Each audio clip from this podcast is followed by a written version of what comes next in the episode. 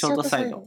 えーっと、最近ハマってる動画が何個かありまして、ハマってるっていうかたまたま流れてきたやつなんですけどうん、カッコウのタクランってやつで、えー何回かね、今まで子供の時とかカッコウっていう鳥がいるらしくて、そいつはなんか人の巣に卵を産んで育てる、育てさせられるしいよっていうのは聞いたことある？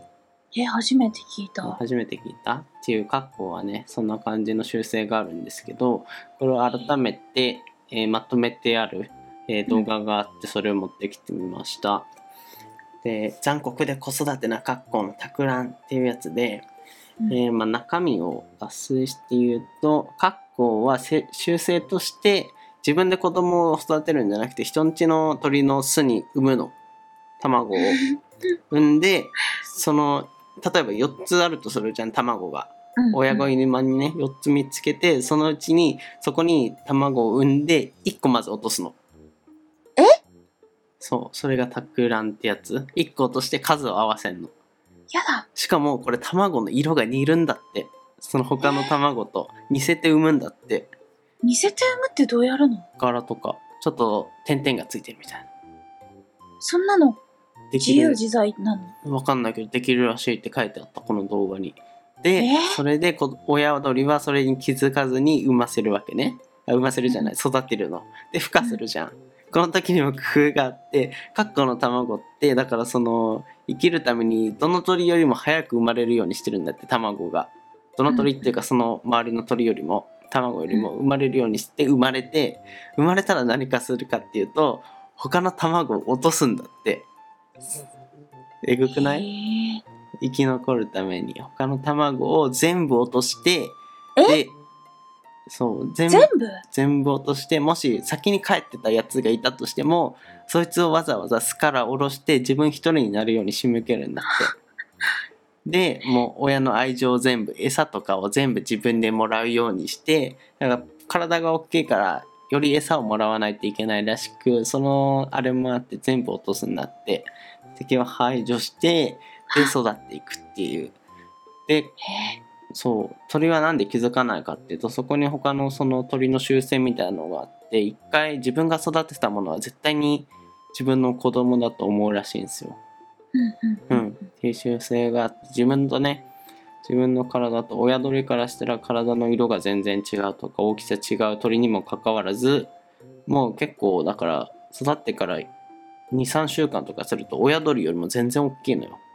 えーその鳥に対しても永遠に餌を親鳥が与えてみたいな。で巣立っていくっていうのが格好のタクランらしいですね。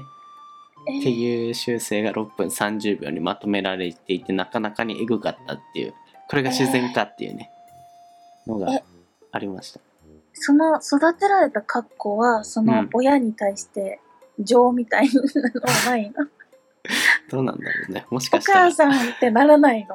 どうなんだろうね。もしかしたらあるのかもしれないですけど動画内では触れられてませんでしたね。なんかどっかいいとこあるでしょ？なんか一つぐらいもうほんと全然大きさが違うんだよ。えー、卵のサイズは一緒なのに？そう。えー、ちょっと見てほしいですね。面白かったね。格好格好。そう、その格好。だよね。声からは想定できない。歌歌のイメージしかなかったけど。歌ってどんなイメージだっけ？なんだっけ？格好格好。静かに。えそう静かに。なんかそういう格好。格好。でまだだよ。だっけ？うん。あ、そういうことか、まだだよ、まだだよってな。なんか何もしかしたらら歌詞を調べたらいろいろとあるのかもね。ちょっと調べてみよう。せっかくだから。